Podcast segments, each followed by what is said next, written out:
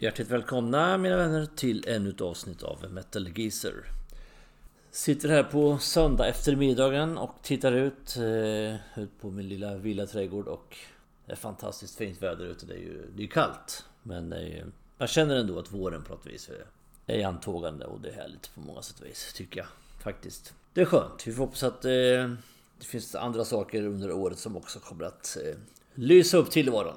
Vi hoppas det, att det blir bättre och bättre. Ni, jag tror ni förstår vad jag pratar om för något. Denna... Detta katastrofår vi hade bakom oss då. Vi hoppas att det blir bättre, det som kommer nu. Nå i alla fall, jag sitter här med en kopp kaffe och tänkte jag skulle dra igång eh, veckans eh, avsnitt förstås. Efter den lilla filosofiska utvikning. Jag gjorde för ett tag sedan ett avsnitt om debutalbum. Alltså vikten av, eh, betydelsen av kanske ett bands eh, första utgåva. Det första albumet när man liksom har, har all energi och all eh, inspiration då för att få släppa sin, sin första platta då. Ibland blir det väldigt bra, ibland så kanske man behöver en startsträcka och så vidare. Så att det avsnittet pratade jag mycket om det här första albumet då. Och nu tänkte jag då att jag skulle ta det här vidare förstås då och i logisk ordning då börja prata om det här viktiga andra albumet. Man skulle kunna göra en, eh, en liten sån här en sportparallell då till ett lag som eh, går upp en division, säg i fotboll till exempel, man går upp till, till högsta serien då och kanske klarar första säsongen på, på inspiration och på eh, att det är så jävla kul att bara kommit upp. Och eh, att andra lag inte har koll på en och sådär då. Ja, eh, och den andra säsongen är den stora nyckelsäsongen där man verkligen ska bekräfta att man, att man eh, hör hemma där på den här nya högre positionen. Och lite grann så, en liten krystad jämförelse men eh, ändå. Så är det så med, med andra albumet. Ofta att eh, här gäller det att kunna eh, när, när band släpper, en artist släpper sin första skiva då går det väldigt mycket på inspiration som jag sa. Det går väldigt mycket på... Man kanske har tränat ihop, repat ihop med sina band i många år, skapat musik. Kämpat sig fram till en position man faktiskt får möjlighet att ge ut sin musik då på, på platta då. Till stora allmänheten då på, som ett album. Och så, så långt är det väldigt mycket frid och fröjd. Men sen gäller det kanske ofta då att eh, om i den mån man nu lyckas med sin första skiva. Ja, har du någonting kvar att komma med igen då när du har släppt den första plattan? Har du tillräckligt mycket material? Har du tillräckligt mycket energi, kunskap, vilja och ambition att driva det här ett steg till? En del, en del band imploderar ju redan efter en skiva. Många andra kanske behöver en längre startsträcka än, än två skivor. Kanske behöver ytterligare ett antal plattor innan de verkligen hittar sin formel. Medan andra då kanske blommar ut full, till fullo då på sin andra skiva. Jag kommer att ta upp lite olika exempel på det här nu i det här avsnittet då. Som alltså då kommer att handla om den alltså viktiga andra plattan då i en artists karriär. Och det finns lite olika parametrar då som liksom kännetecknar kanske då utgåvan av andra plattan. Det kan ju vara så att ett band, som jag har sagt då ett par gånger redan, att man lever mycket på entusiasm och eufori när man kommer upp då som oftast ung artist och får chansen. Och då kanske man på något vis leker ramen av sig då på första plattan. Man, man går all in på alla sätt och vis och allt är så jäkla roligt bara. Och då kanske man på något vis kommer förbi den här första euforiska känslan och när man då ska göra sin andra platta kanske man har landat lite och på något vis kanske mer hitta den formen. Eh, man låter mera som det band man kanske vill låta som. Det tar kanske någon skiva och mejslar fram sitt, sitt säregna sound. Det finns jättemånga exempel på det här. Sen har vi då två olika scenarier också. Om den första skivan, debutplattan, går väldigt bra. Eller bra, albumet går väldigt bra. Ja, men bra, den, ah, den, upp, den fyller upp eh, de förväntningar som man, som man kan ha då. Ja, då blir helt plötsligt kanske budgeten större. Man får större möjlighet att gå in i ett bättre studio. Man får bättre möjligheter till marknadsföring och så vidare och så vidare. Nu märker jag att jag pratar alltså om eh, albumformen av musik. Vi lämnar streaming och sånt därhän händer det här sättet. Utan jag pratar om album som ju för all del kommer ut på streamingtjänsten sen förvisso. Men lite grann så. Alltså man, man har möjlighet kanske att eh, Förutom att man själv då har hittat rätt i sin formel så har man även möjligheten kanske att eh, få hjälp utifrån att komma fram då eh, kommersiellt. Genom att man har lyckats med första skivan. Andra scenariot är att man släpper en skiva, man har ett, ett skivbolag signar en, en, artist med stora förväntningar då givetvis. Man vill ju göra, eh, göra pengar på det här, det är inget snack om det. Och så floppar första skivan. Men man sitter med ett kontrakt med två, tre utgåvor kanske. Man kanske skriver ett skivkontrakt på att vi ska släppa tre skivor. Och då är kniven på strupen väldigt, väldigt tydligt där på andra skivan då. Och första floppar. Och det kan ju på sitt sätt också då rendera i två olika scenarier. Antingen så drabbas man av fullständig skrivkramp och sen så blir det liksom ingenting. Eller så förvaltar man det på ett sätt, på rätt sätt då, så man, man får till en stor succé av alltihop det här. Så kan det ju vara. Och det finns även ett tredje scenario om en eh, debutplatta lyckas väldigt bra och förväntningarna blir stora, man får större budget och så. Men så har man liksom inget kvar. Just då andra skivan blir en flopp. Det finns även sådana exempel också. Det finns väldigt mycket olika sånt. Och vi ska gå in på lite olika exempel på det här nu och vi startar med något, något som jag har valt att kalla för tvillingskivor. Ja, och, och, vad skulle det vara för något begrepp då? Det är alltså inget vedertaget begrepp med tvillingplattor utan det är någonting som jag själv har eh, på något vis mejslat fram här och funderat lite på. Det är alltså skivor som kommer ganska tätt efter varann, första och andra plattan. Och skulle lika gärna kunna vara, den ena skulle lika gärna kunna vara den andra, förstår ni? Liksom, de är så pass lika ändå i, i sound och eh, layout och eh, struktur och sånt. Så att de, de hänger liksom ihop med varandra. Och jag har några sådana exempel då. Jag, jag gjorde ju veckans tips om Meatloaf. Eh, och eh, där har vi ju två stycken tvillingplattor egentligen då. Hans eh, debut då, eller debut i de stora sammanhangen. Han hade gjort lite grejer innan. Bat Out of Hell och Deadringer. De två skivorna är ju, kom ju hyfsat tätt och är ju väldigt, väldigt snarlika egentligen i uppbyggnad och i, i sound och sånt. Så det skulle mycket väl kunna vara utgivna som dubbel-LP egentligen. Lite grann där kan man säga att tvilling, det här med tvillingskivor funkar. Det skulle lika gärna kunna vara dubblar egentligen. Och några fler exempel på det. Vi har ju mitt gamla husband Svänggänget från New York City, Blue Oyster Cult, som släppte då sin debutplatta med eh, den självbetitlade debuten då. Och sen Tyranny and Mutation som kom strax efter. Bägge de två skivorna är väldigt, väldigt lika varandra. Både i hur skivorna ser ut på omslaget och hur soundet är och hur låtuppbyggnaden är och så. Så där har vi liksom där man bara bygger vidare på ett redan vinnande koncept då. För att de här exemplen tar fram så är ju plattor som har lyckats då, debuten har lyckats. Vi går vidare med eh, Titanerna, Iron Maiden då, som släpper sin självbetitlade platta Iron Maiden och sen kommer Killers då strax efter. Bägge de här Diano-plattorna är ju väldigt lika varandra också. I, än en gång utseende, struktur, låtbyggnad och sånt. Skulle mycket väl kunna vara vice versa. Som debutskiva eller andra, andra utgåva. Och eh, vi fortsätter med New Wave of British Heavy Metal då och tar eh, Demons eh, Night of the Demon. Och efterföljaren The Unexpected Guest. Även där. Det går liksom inte att hålla isär vilken skiva som är bättre än den andra. Vågskålarna väger väldigt, väldigt lika i de här exemplen. Holy Diver med Dio som följs då av The Last In Line. Jag kan egentligen inte hålla isär vilka av de två skivorna som är den bästa. Jag pratade om Holy Diver nu, jag pratade bland annat om den då när jag pratade om klassiker. Klassiska album, att eh, Holy Diver är ju Dios klassiska album. Men det betyder egentligen inte att Last In Line på något vis är en sämre skiva då. Men Holy Diver har ju fått den här, den här klassiska, den stämpeln som ett klassiskt album. Vilket Last In Line inte har fått. Hade de vänt på all, alltihop så kanske den hade blivit istället. För de musikaliskt är de extremt lika varandra. Och jag, jag kan inte hålla sig att den ena skulle vara bättre än den andra egentligen. Och jag ska ta två korta exempel till. Och det ena är Van Halen då som släpper sin debutplatta. Självbetitlad. Och deras nästa platta då. Som fantasifullt heter Van Halen 2. Enorm kreativitet vad det gäller att komma på snygga låt, eh, albumtitlar. Väldigt lika också. Så det är som syskonskivor de här två också. Det som väl väger över till, till debuten är ju givetvis då eh, den här eh, milstolpen som ändå blev Eruption då. Eh, Eddie Van Halens solo eskapad. Annars är de två skivorna väldigt lika varandra också och man skulle kunna vänta på dem också då. Egentligen. Och sista jag tänkte säga var Pretty Maids, danska Pretty Maids. Som förvisso släppt både en demo och en EP innan då. Men om vi räknar bort dem och tar fullängden då. Så har vi Red Hot and Heavy som är i sånt fall då att betrakta som deras debutplatta. Och jag håller den som Pretty Maids finaste stund. Och eh, för det första är det en jävligt bra skiva. Men för det andra har jag väldigt mycket starka nostalgiska kopplingar till plattan. Utöver det då. Men efterföljaren Future World är förbanne mig inte sämre egentligen. Utan de två skivorna har vi också väldigt snarlika egentligen kopplingar till. att de, Det är syskonskivor också då. Och där hoppas jag att med de här exemplen som jag har suttit och rabblat upp här då. Att eh, jag har förstått lite tanken med det här med syskonplattor eller tvillingutgåvor då. Av skivor. Vi släpper det. Och så går vi vidare med lite andra exempel i den här fantastiska eh, världen av andra album. Jag tänkte först gå in på någonting. Jag, jag, tycker inte om att vara negativ i min podd. Det händer att jag är det, absolut. Och eh, det här kanske inte handlar så mycket om att vara negativ heller då. För det, det är per se inga dåliga skivor jag ska prata om. Men ändå. Debutalbumet är...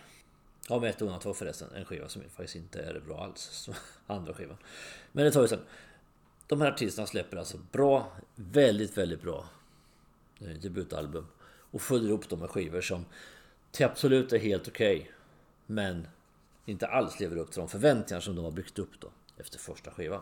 Och det jag tänkte prata om då är Ozzy Osbourne som då släpper sin multiplatta Blizzard of Oz. Helt magisk. En, en milstolpe, en klassiker, you name it. Och den har den. Den är fantastisk. Man, man anar en enormt framgångsrik solokarriär framför sig i samarbetet då med Randy Rhodes. Och det här byggs vidare då på nästa platta, Dire of a Madman. Och man förväntar sig då att nu kommer vi att fortsätta Fan om möjligt ännu bättre kanske. Men alltså det här är min personliga tolkning. Jag vet att många hyllar den här skivan väldigt högt. Men jag tycker inte riktigt att den orkar fram. Det är som en... Den lyfter aldrig liksom. När Blizzard of Oz liksom lättar och flyger upp mot eh, himlen då i ja, en otroligt fånig metafor. Så står fortfarande Darwin Mammon kvar och, in, och inte förmår lyfta på samma vis. Den, den har några riktigt bra låtar. Flying High Again till exempel och titelspåret är ju, är ju jävligt bra. Men den, den når ju inte alls upp till den här på tal om klassiker som Blizzard of ändå är då. Så där tycker jag ändå att utan att det är en dålig skiva, för det är det verkligen inte, så klarar den inte alls av att förvalta det här riktigt som Blizzard of ändå gör. Och likadant så tar vi Aldo Nova som jag inte har pratat jättemycket om i den här podden, men det har hänt några gånger. Släpper sin självbetitlade platta. Hör och häpna. Blir direkt en klassiker, inte minst genom låten Fantasy då, som ligger först på skivan. Och jag tycker själv att Aldo Novas debutplatta är Ja, det är hans bästa skiva. Han har inte gjort jättemånga skivor, men eh, några stycken. Absolut den bästa skivan. Släpper han uppföljaren Subject och börjar helt plötsligt experimentera med lite... Jag vet inte om man hittar på lite progressiva saker och försöker få lite futuristiska eh, äventyr och sånt. Det blir inte alls så där. Det finns en del riktigt bra låtar på skivan. Som sagt, inga av de här jag har pratat om än så länge är ju dåliga skivor, andra utgåvorna. Verkligen inte. Men de lever absolut inte upp till de förväntningarna som artisten då skapar först. Aldonova hade ju skapat en enorm hype. Jag kommer ihåg det här, jag gick i gymnasiet när skivan kom. Den var otroligt uppskattad, även bland sådana som inte var eh, hårdrocksmänniskor. Eh, utan den skap, fick en väldigt, väldigt stor bredd, första plattan. Och sen kom andra då, och då liksom... På något vis tog han död på sin egen karriär ganska tidigt där. Tyvärr. Ett tredje band är eh, brittiska progrockarna Marillion som jag också pratat om tidigare en hel del och hyllat som jag tycker med all rätta deras debutalbum Script for Yes to Steer. Marillions bästa platta tycker jag som håller Fish-eran som den bästa och då har vi egentligen fyra studioplattor att välja på. Vi pratar Fish och Script for Yes to Steer full med klassiker, enormt snygg, bra platta. Jävligt bra hela vägen, allting. Släpper man sen Fugazi uppföljaren som Även här då, ingen dålig skiva på något vis. Men den lättar inte heller liksom från marken. Den orkar inte liksom att förvalta det här. Som man, som man har lyckats att skapa då på första skivan. Jag kommer ihåg 80-talets början. De var ju otroligt Otroligt hypade Marillion. Det stod ju om dem i Kerrang och sådana här tidningar jämt. Och det var väldigt, väldigt stort runt omkring dem och deras eh, blinkningar mot Genesis och allt det här. De, de var väldigt, väldigt stora redan på Market Square Heroes, den första singeln som kom ut och sen den här skivan kom första då. Script for Yesterday med Forgotten Sons, bara en sån sak. Det är gitarrsolot är de bästa som finns. Och så släpper man då Fugazi som i mitt tycke, det är många som håller den jätte, jättehögt. Jag tycker inte alls att den lever upp till, till debuten då. Även om det även här finns ett par riktigt skarpa spår. Utan det är först på tredje plattan Misplay Childhood som jag tycker man hittar rätt igen då, helt och hållet. Nästa exempel jag tänkte ta det är eh, de här grabbarna som gräver djupt i sina sminklådor, nämligen Kiss. Släpper sin minsann självbetitlade debutplatta. Som ja, tidiga Kiss-plattorna, egentligen det har vi pratat om förut, det är inget nytt heller och det kan ju folk som är bättre på, på det här bandet än vad jag är också intyga att eh, de hade svårt att få ut sin potential på studioplattorna. Det är ju Ärligt talat det är ju inte fast, fantastiskt producerat av deras första skiva utan det är först när de släpper sin Alive sen. Huruvida den nu var fixad i studio och sånt kan vi ta en annan gång. Eller det tog jag ju en annan gång rättare sagt. Så är ju trots allt debuten full med väldigt, väldigt mycket bra låtar och klassiska spår som de använder än idag i sin live-repertoar. Uppföljaren Hotter den Hell har också ett par stycken eh, live-favoriter, absolut. Men eh, den når inte heller upp till den möjligheten, den potential som jag ändå tycker att debuten visade på då. Så att eh, där har man inte heller lyckats att förvalta debuten då. Och sen har vi kanske det, det, det enda exemplet jag tycker att andra skivan är en riktig katastrof egentligen. Och det är eh, Bon Jovi och det tror jag de själva nästan håller med om faktiskt. De släpper sin debutplatta. Och den har faktiskt, den heter faktiskt Bon Jovi så den är självbetitlad. Spännande. Väldigt bra skiva och kanske Bon Jovis enda riktiga hårdrocksplatta om man ska räkna dem. De är, de är ett hårdrock är det ju. Men hårdrock, ja det här är ju lite fånigt men... det är en vokabulärfråga. Men eh, jag tycker Bon Jovis debutplatta är jävligt bra och det är det inte ensam att tycka. Jag, jag själv kommer ihåg att jag hade väldigt stora förväntningar på andra skivan när den kom. 7800 degrees Fahrenheit. Otroligt smidigt namn. Och den är ju egentligen... Den är ju riktigt dålig faktiskt, den skivan. Det är inte ofta jag säger att skivor är riktigt dåliga, men... Eh, I den här podden alltså. Eh, men den, den, den är ju inte alls... Ja, vi pratar om skivor som lyfter och skivor som står kvar och i, i Bon Jovis fall får man inte ens in soppan i tanken liksom. Den är, den här, den är ju helt... Den är ju helt anonym skivan. Verkligen liksom. Men det tar man igen sen med råge på nästa platta Slippery When Wet och även efterföljande New Jersey sen. Så att de är uppe i megastadiet där igen. Men det här var verkligen ett rejält hack i skivan i Bon Jovis karriär. Men de repade sig, de klarade av det och eh, kommer vidare sen med stor hjälp av Desmond Child förvisso som inte ska... Hans insats ska definitivt inte förringas.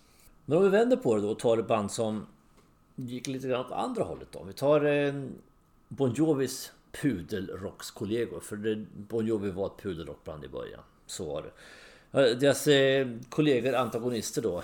Och eh, kollegor och eh, medkombatanter kan man väl säga. Europe från Sverige. Släpper sin första platta. Väldigt bra skiva. Men den kännetecknar ju inte liksom hur Europe kommer låta sen, även om skivan är bra.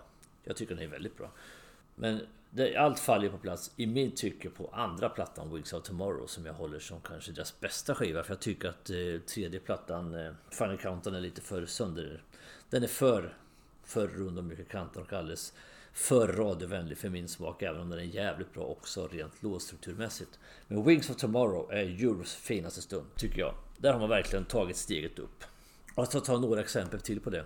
Eh, Twisted Sister exempelvis släpper sin Under the Blade som är också en habil debutplatta. Men eh, det är på nästa platta sen, You Can't Stop Rock'n'Roll som det börjar falla på plats på allvar då. Och sen briljerar man ju på tredje plattan och säger Hungry. Men eh, det, det, är ett, det är ett band som också tar kliv i rätt riktning. Efter debutalbumet om vi säger så. Och eh, jag har ett par exempel till på det. Saxon är ju så. Deras debutalbum är ju ganska anonymt förutom ett par låtar då. Men sen på nästa platta, Wheels of Steel, då hittar man sin formel och hur man har tänkt. Då hittar man fram det här som vi var inne på lite grann i början på avsnittet. Där hittar man sin formula för så här ska vi låta som band. Och eh, ett exempel till jag tänkte ta är Motley Crue, likadant där. Första plattan drivs av väldigt mycket entusiasm och eh, en produkt av det. Hur bandet var när de kom fram, det, det som driver dem liksom. Men det är på nästa platta, Shout of the Devil, som, som det faller på plats och man blir det här bandet som man som jag eh, känner att det, det är hit man vill nå liksom. Sen får man tack i skivan igen då på Theatre of Pain och sen kommer man igen på Girls, Girls, Girls. Men det har ju andra, eh, andra orsaker av eh, intagande av allmänt ohälsosamma saker. Men det var inte direkt så att man satt åt morötter och knaprade på salladsblad och drack eh, buteljerat vatten. Eh, det här gänget, om vi säger så. Det finns fler band som har exempel på det här, men jag har faktiskt valt den här gången har valt att hålla dem. De plattorna som jag ska ha med på min topp 5 pratar jag inte om här nu i själva programmet. De återkommer jag till sen när jag kommer dit. Vi har några grejer kvar jag ska ta innan vi, innan vi kommer fram dit. Först tänkte jag prata lite om några riktigt schyssta plattor som har kommit som andra, andra plattor. Men jag har svårt att... Eh, jag har svårt liksom att antingen betrakta dem som att de har varit sämre än debuten eller att de är väldigt mycket bättre än debuten eller att de är på något vis... Eh, utan eh, det är bara rent allmänt en eh, retrospektiv betraktelse helt enkelt på några schyssta andra plattor. Aerosmith släpper sin debutplatta som har monstret Dream On på och sen kommer då Get Your Wings. Så här på något vis har Aerosmith etablerat sig ändå. Steven Tyler börjar få lite ordning på den här rösten som är så omisskännlig som man har. Allt det här börjar falla på plats och så. Utan plattan på något sätt har blivit någon milstolpe eller liksom att det här man hittar rätt. Utan det gör man ju egentligen på nästa platta, Toys in the Attic. Men någonstans här ser man att man är, man är absolut på rätt spår. Och om vi fortsätter då så är Led Zeppelin 2 som vi betraktar som en riktig klassiker med eh, Hole of Love på bland annat. Men även där tycker jag att man tar ett steg i rätt riktning ifrån debuten. Men man är inte riktigt ända fram än. Jag tycker man, man hittar helt rätt på sin fjärde platta då. Man tar alltså steg i rätt riktning. Tredje jag tänkte ta eh, som, som funkar ungefär likadant då, som, som Aerosmith och Zeppelin. Det är, det är Uriah Heep då som släpper sin debutplatta först. Very very, Very Humble. Som är en väldigt stark debutskiva. Nästa platta Salisbury. Då har man tagit ett steg även här i rätt riktning. Och så faller det mesta på plats. Kanske på nästa skiva och ytterligare nästa då på Look at yourself och det här. Men man, det finns alltså band som tar lite, lite kliv lite sakta framåt om vi säger så. Och eh, det finns ett par andra utgåvor till jag tänkte ta som, som är lite grann åt samma, samma håll. Och nu ska jag ska hålla tungan i rätt mun höll jag på att säga. Eller i alla fall eh, tungan rätt i mun. Och pratar om Ghost som har väldigt mäckiga titlar på i alla fall sina första plattor. Då. De släpper ju en, en, episk första, första skiva då, Opus eh, Eponymous. Som är väldigt inspirerad av tidiga Black Sabbath eh, i sitt sound och så. Och eh, här hittar de väl kanske... Ja, de skapar en fantastisk grund där och en hype och blir ju stort band direkt. Men på nästa platta sen, i Summan Ursäkta uttalet. Eh, det är latinskt, eh, jag är lite dålig på faktiskt hur det uttalas. Men på den skivan, det är där man slår igenom på riktigt, på stort liksom. Även om den första plattan är den mer klassiska skivan så är det på den här andra plattan man slår igenom och hittar liksom rätt ännu mera då. Och bygger det här soundet vidare. Så det är också ett band som tar ett steg i rätt riktning på sin andra platta. Och det sista jag tänkte ta i det exemplet, jag sitter och rabblar skivor här till korna går hem, jag vet. Men det är Michael Schenker Group som släpper en debutplatta som hyllas av jättemycket människor, inklusive mig själv. Men jag tycker ju andra plattan är den bästa plattan. Av de här två första. Och eh, här tar man ett steg i rätt riktning också då. Tycker jag. Eh, och bygger upp någonting som blir ett monumentalt väldigt, väldigt bra band. Och eh, det finns några sådana exempel som sagt. Man tar ett steg i rätt riktning. Det blir ingen klassiker andra skiva men man är på rätt spår. Och innan jag går in på topp 5 ska jag sluta med några band som jag tycker... Som jag håller väldigt nära hjärtat, tycker är väldigt bra band. Men de har tagit ganska lång tid på sig att komma rätt. De har släppt mycket skivor innan de hittade de här bra skivorna liksom. Och det är UFO som höll på ganska länge innan man hittade sin rätta form. Eller länge och länge, allting är relativt för all del. Men de släpper två stycken plattor först, UFO 1 och UFO 2. Som för mig i alla fall har det gått spårlöst förbi. Och eh, det är först på tredje skivan som kommer fyra år in i deras skivkarriär då. Fenomenon som de liksom hittar rätt. Så de hade en ganska lång startsträcka då. Men det finns de band som har betydligt längre startsträcka än så. Vi kommer in på några stycken här nu då. Det första är Thin Lizzy då. Detta fantastiska band. Som också tog ganska lång tid på sig. Man släpper alltså... Ja, de tre första skivorna tycker jag väl egentligen går ganska, ganska spårlöst förbi då i, i min värld. Förutom då att de har Whiskey in a Jar då som en liten hit på sin tredje platta då. Sen, sen slutar Eric Bell och man lyfter in Brian Robertson och eh, Scott Gorham och eh, där någonstans börjar det sätta lite fart på allvar då. Ingen, ingen skugga över Eric Bell i övrigt så men så är det i alla fall och sen blir det kommer Nightlife och Fighting och man tar hela tiden steg i rätt riktning och sen när Jailbreak kommer 76 då är man hemma liksom. Så det är också ett band som har tagit längre tid på sig och eh, det kommer fler. Mina gamla husgudar Status Quo kom, kanske det här är ju runt att säga lite, kanske hållit på lite för länge nu då också i, i andra änden. Men de tog ju några år på sig innan de hittade rätt formel då. Man var ju liksom ett... Eh, ja, väldigt Beatles-inspirerat, väldigt 60-tals eh, klassiskt band liksom med, med sådana lite korta poplåtar, lite flower power, wow på gitarrerna och lite sådana här saker. Och sen då helt plötsligt så slutar man att klippa sig, eh, man slutar raka sig, man slutar att eh, köpa blommiga, blommiga tröjor och eh, Skaffar istället t-shirtar och jeans och platåskor och eh, börjar lira lite tung boogie-rock istället då. Och eh, tar steg även här i rätt riktning, sakta men säkert. Med McKelleys Greasy Spoon och Doggo Two Head innan allt faller på plats. Med Piledriver 1972.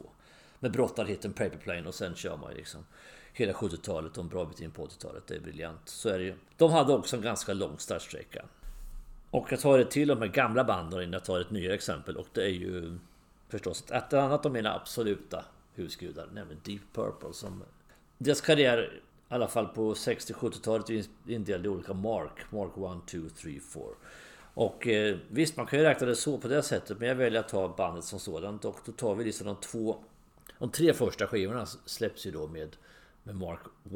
När man är liksom lite mera ja, vad ska man säga? Man har rötterna kvar mycket mer i det gamla blues-soundet och blandat med lite 60-talsmusik eh, och så. Man hittar absolut inte sin rätt formula förrän man lyfter in Mark 2 och man får in Ian Gillan och Roddy Glover och blir ett regelrätt hårdrocksband.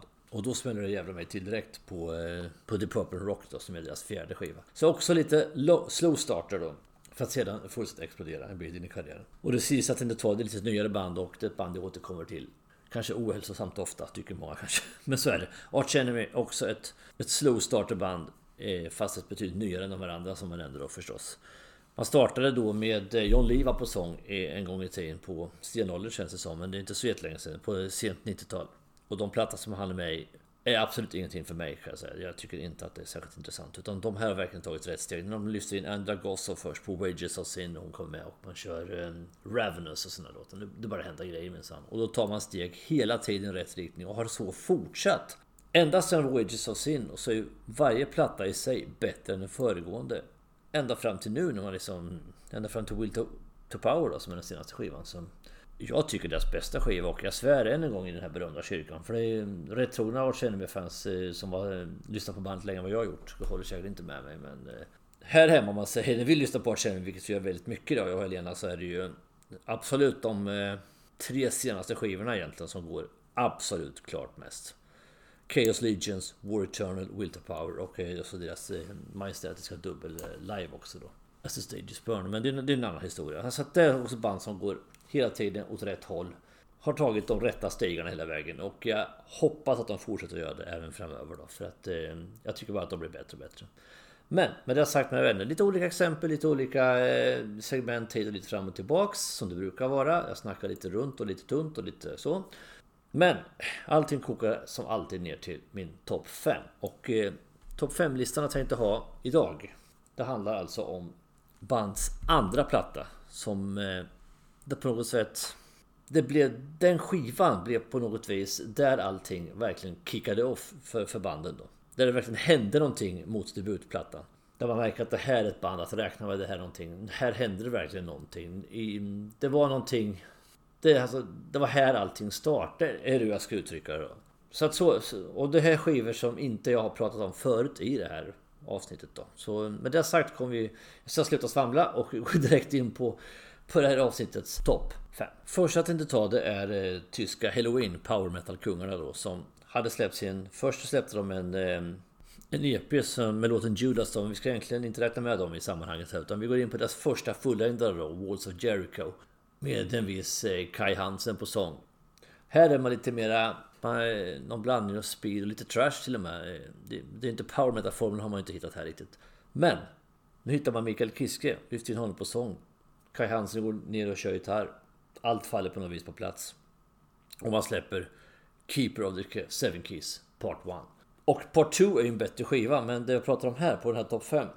Som jag sa, det, här, det var här det startade. Det var här Halloween blev liksom the Godfathers of Power Metal liksom på något vis. Det var här man skapade mallen eller blå, blå printskopian av så här ska Power Metal låta. Så att den, den blir en given eh, plats på listan på, på plats 5 då, Halloweens eh, plattform Keeper of the Seven Keys Part 1.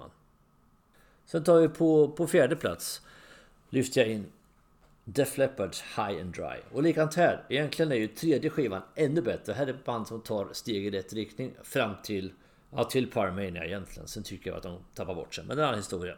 Första skivan jag pratat om, jag, jag pratade om debutalbum. En klassisk, och jag pratade om eh, New Way of British Heavy Metal, förlåt. Klassisk, eh, väldigt, väldigt bra skiva i den genren då, i New Way of British Heavy Metal. Men rent musikaliskt och som skiva betraktat också som en platta man kan återkomma till och lyssna på. Där, de, där de hittar liksom helt rätt. I mitt tycke, det är ju på High and Dry. Man lyssnar in då eh, Matt Lange då på, i producentstolen och då händer det ju saker. Det är bara att lyssna på andra. Ta en Waking Out the Neighbors med Brian Adams eller Back in Black med ACDC. Men den här mannen är ju ett fenomen och skapat ett visst sound. Och han gör ju storverk då med Def Leppard här. De går liksom för att vara ett litet valpigt eh, brittiskt eh, band i den här New Way of British Metal-rörelsen då med, eh, med, viss, med, med stor potential ska jag säga. Men allt faller på plats otroligt mycket bättre på High and Dry och det är en jävligt bra skiva helt enkelt. Och eh, blev på något vis där som de, de skapade sin, sin storhet redan på, på sin andra skiva. Tredje plats lägger jag in kanadensiska Rush. Som släpper en självbetitlad, hör och häpna, debutplatta. 1974. Väldigt bra. Jag tycker den är jäkligt bra skiva. Den är Inte alls likt eh, det som Rush senare skulle komma att bli. Det är väldigt mycket Led Zeppelin, det är ganska mycket annat klassiskt 70-tals hårdrock egentligen på den skivan. Den skiljer sig ganska mycket från de andra. Och till väldigt stor del beror det faktiskt på medlemmarna i bandet i det här fallet. För Alex Lifeson och Gid Lee var ju med liksom hela tiden då. Men man hade en annan trummis på den här plattan. John Rutsey. Inget ont om honom på något sätt. Som jag alltid brukar säga. För jag vill inte sitta här och racka ner på folk som inte kan försvara sig. Men det är ju med ankomsten av Neil Peart som man liksom hittar rätt. Alla pusselbitar faller verkligen på plats. Förutom att han är en överjävlig trummis. Eh, min favorittrummis alla kategorier otroligt skicklig. Så har han ju ett fenomen på det här att få fram eh, de här tema i texter och sånt. Han är en fenomenal eh, textförfattare. Och direkt så går ju Rush, de transformeras ju då i och med Nils ankomst då från ett regelrätt hårdrocksband egentligen till det här progressiva rockmonstret som de sen blir. Så den plattan Fly By Night 1975 som är Neil Pearts debutplatta och tillika då Rush andra skiva. Där hittar man ju fullständigt rätt på allting och det är därifrån man tar avstamp i sin progressiva hårdrockskarriär som sen blir så enormt framgångsrik. Så att Fly By Night då eh, har jag med Rush då på, på tredjeplatsen på min lista. Två lägger jag in Richard Blackmores Rainbow då och som Först skapar man ju då en... Eh, när, när Richard kliver av Deep Purple då, för första gången ska vi tillägga i mitten på 70-talet. Plockar med sig hela, i stort sett hela bandet Elf som har agerat förband då till Deep Purple under ett antal turnéer. Med en viss Ronny James Dio på sång, inte minst. Plockar med dem och skapar då sin, sitt eh, Richard Blackmore's Rainbow och så släpper man då ett debutalbum. Som också är väldigt bra, en bra skiva. Med mycket bra låtar. Inte minst har vi Man of the Silver Mountain här på i en, eh, en ganska skön, lite, lugn, eh, lite långsammare version än vad den känns som senare i livesammanhang och så. Väldigt bra skiva. Verkligen bra skiva. Men eh, även här, allt blir ju som... Det smäller till rejält sen på nästa platta, Rainbow Rising. Där är ju liksom... Alla stjärnor och planeter står i linje med varandra och mm, alla mår bra, alla är mätta, alla trivs med livet och eh, musiken är fullständigt strålande. Produktionen är briljant, låtsnickeriet är på absolut topp. Absolut topp och skivomslaget är ju helt majestätiskt snyggt. Här skapar ju Rainbow då verkligen sin eh, här blir de ett klassiskt, ett klassiskt band som vars namn fortfarande låter tala om sig givetvis. Debuten all ära, men andra plattan med Rainbow. Det är där liksom som verkligen manifesterade band som man sen kommer att bli under ganska många år framåt. Och innan jag går in på ettan då så ska jag slänga in en liten bubblare då. Jag vet inte om ni har sett på det här ehm, um, Watchmojo.com på, uh, på Youtube som alltid har topp 10-listor då. Så slänger man alltid in innan man tar den första på listan så slänger man in några sådana här bubblar då. Och eh, jag väljer faktiskt att slänga in en bubblare här och det är Motorhead som med sin andra platta också gör något alldeles väldigt, väldigt tydligt steg framåt i rätt riktning. Man släpper sin debutplatta som heter Motorhead då.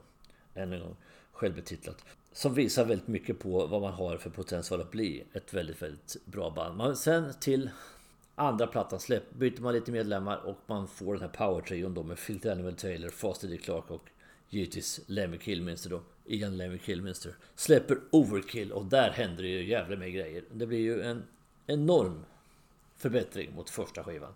Här skapar Motörhead en nisch då som man då smider vidare då med Bomber och Ace of Spades sen och där har man liksom direkt fått sig sin kultstatus då. Så eh, jag, jag, kan inte släppa liksom att Motörhead måste finnas med på den här topp 5-listan som då på så sätt blir lite grann topp 6 då. Men med den bubblaren. Så kan det vara ibland. Men med det sagt går vi in på den som är denna listas nummer ett. Och det är ju gudfäderna inom heavy metal. Det största av dem alla kanske. Black Sabbath. Släpper sitt majestätiska debutalbum, självbetitlat det också, Black Sabbath 1970. Och redan här direkt så sätter man ner foten och visar att vad det är för gäng som kommer här och ska ta över världen. Och man gör det också. Väldigt bra, väldigt stark debut. Men de har mycket, mycket mer att ge och de spottar ut plattor ganska tätt här. Och redan samma år släpper man Paranoid. Och det må väl vara trots allt Black Sabbaths mest klassiska skiva trots allt. Deras andra album Paranoid. Här samlas klassiker som eh, Ferris Wear Boots, War Pigs, som skivan var tänkt att heta från början för övrigt. Iron Man och Paranoid, den sista som man faktiskt skrev ihop som en... Eh, för att få ihop en låt till på skivan och så blev det den här enorma klassikern. Den skivan är ju, går liksom inte att komma förbi som en etta på den här listan. Nu pratar om ett bands andra utgåva. Så, med det sagt mina vänner, vi har kommit i mål med eh, det här avsnittet som handlade om det här svåra konsten att skapa en uppföljare till sin debut då. Vare sig debuten har varit lyckad eller inte. Jag hoppas att eh, ni har funnit det här avsnittet lite underhållande. Jag försökte få fram lite grann vad jag hade för tankar runt det här. Vi hörs igen om några dagar igen med veckans tips och sen ett nytt ämne om en vecka. Följ mig gärna på Facebook och Instagram under jag finns under samma namn. Men som alltid, tills först nästa gång så fortsätter vi att stava med det hårda alfabetet. Tack och hej!